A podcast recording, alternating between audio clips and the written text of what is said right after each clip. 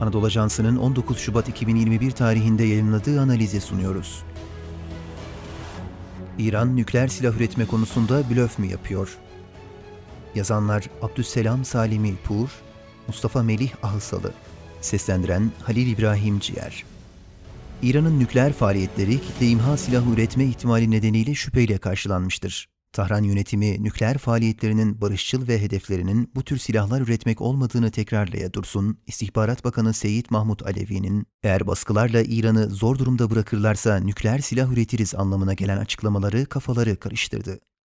Tahran yönetimi Birleşmiş Milletler Güvenlik Konseyi'nin 5 daimi üyesi ve Almanya ile İran arasında 2015'te imzalanan kapsamlı ortak eylem planı olarak adlandırılan nükleer anlaşmadan ABD'nin 2018'de çekilmesi ve yaptırımların arttırılması nedeniyle ekonomik yönden zor günler yaşıyor. Anlaşmanın tarafı Avrupa ülkelerinden beklediği desteği alamayan İran, 5 Ocak 2020'de anlaşmadaki taahhütlerini tamamen durdurmuş ve yüksek düzeyde uranyum zenginleştirme işlemi dahil bir dizi adım atmıştı.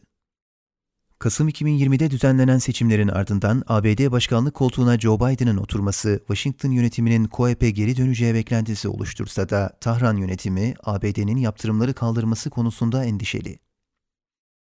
Alevi'nin açıklamaları ülkede tartışmalara yol açarken bir taraftan da ABD'nin nükleer anlaşmadan çıkması sonrasında arttırdığı ekonomik yaptırımlar karşısında Tahran yönetiminin elini güçlendirmek için açılan bir kart olarak değerlendiriliyor.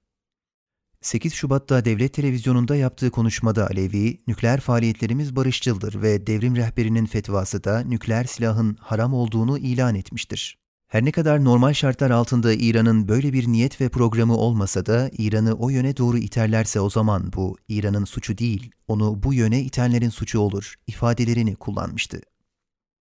Üst mercilerin onayı olmadan böyle bir konuşma yapılamaz. İran Cumhurbaşkanı Hasan Ruhani 17 Şubat'ta kabine toplantısında daha önce de defalarca söyledik. Ülkemizi savunma programımızda nükleer bomba gibi kitle imha silahlarına yer yoktur ve olmayacaktır da. Bu devletin kesin kararıdır dedi.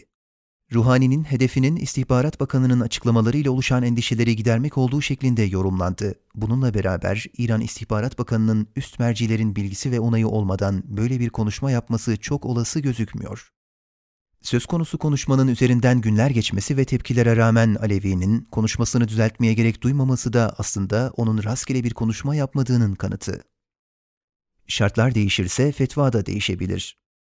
İstihbarat Bakanı'nın açıklamalarını Hamene'in nükleer silah üretiminin haram olduğuna dair fetvasını çiğneme olarak yorumlanabileceğine dikkati çeken eski İran Meclisi Ulusal Güvenlik ve Dış Politikalar Komisyonu üyesi Doktor Ahmet Bahşayiş Erdistani, halbuki dini fetvalar zamanın gerekliliklerine göre değişiklik gösterebilir. Hamaney belli bir dönemde şartların gereği üzerine nükleer silahı haram ilan edebilir ve yine şartların değişmesiyle bu fetvasında değişikliğe gidebilir şeklinde konuştu. İranlı nükleer bilim uzmanları Mehran Mustafavi ve Behruz Beyat, Tahran yönetiminin nükleer silah üretme maksadı taşıdığını ifade ettiler. Eski İran Uluslararası Atom Enerjisi Kurumu uzmanlarından Beyat, 10 Ekim 2012 tarihinde Doçevelle'ye verdiği demeçte, İran bir nükleer savaş aracını yapabilme kabiliyetine ulaşmak istiyor. Atom bombası üretmek istediğinden emin değilim. İran yönetimi atom bombası yerine onu üretebilme kapasitesine ulaşmanın kendisine önemli bir stratejik güç sağlayacağına inanıyor ifadelerini kullanmıştı.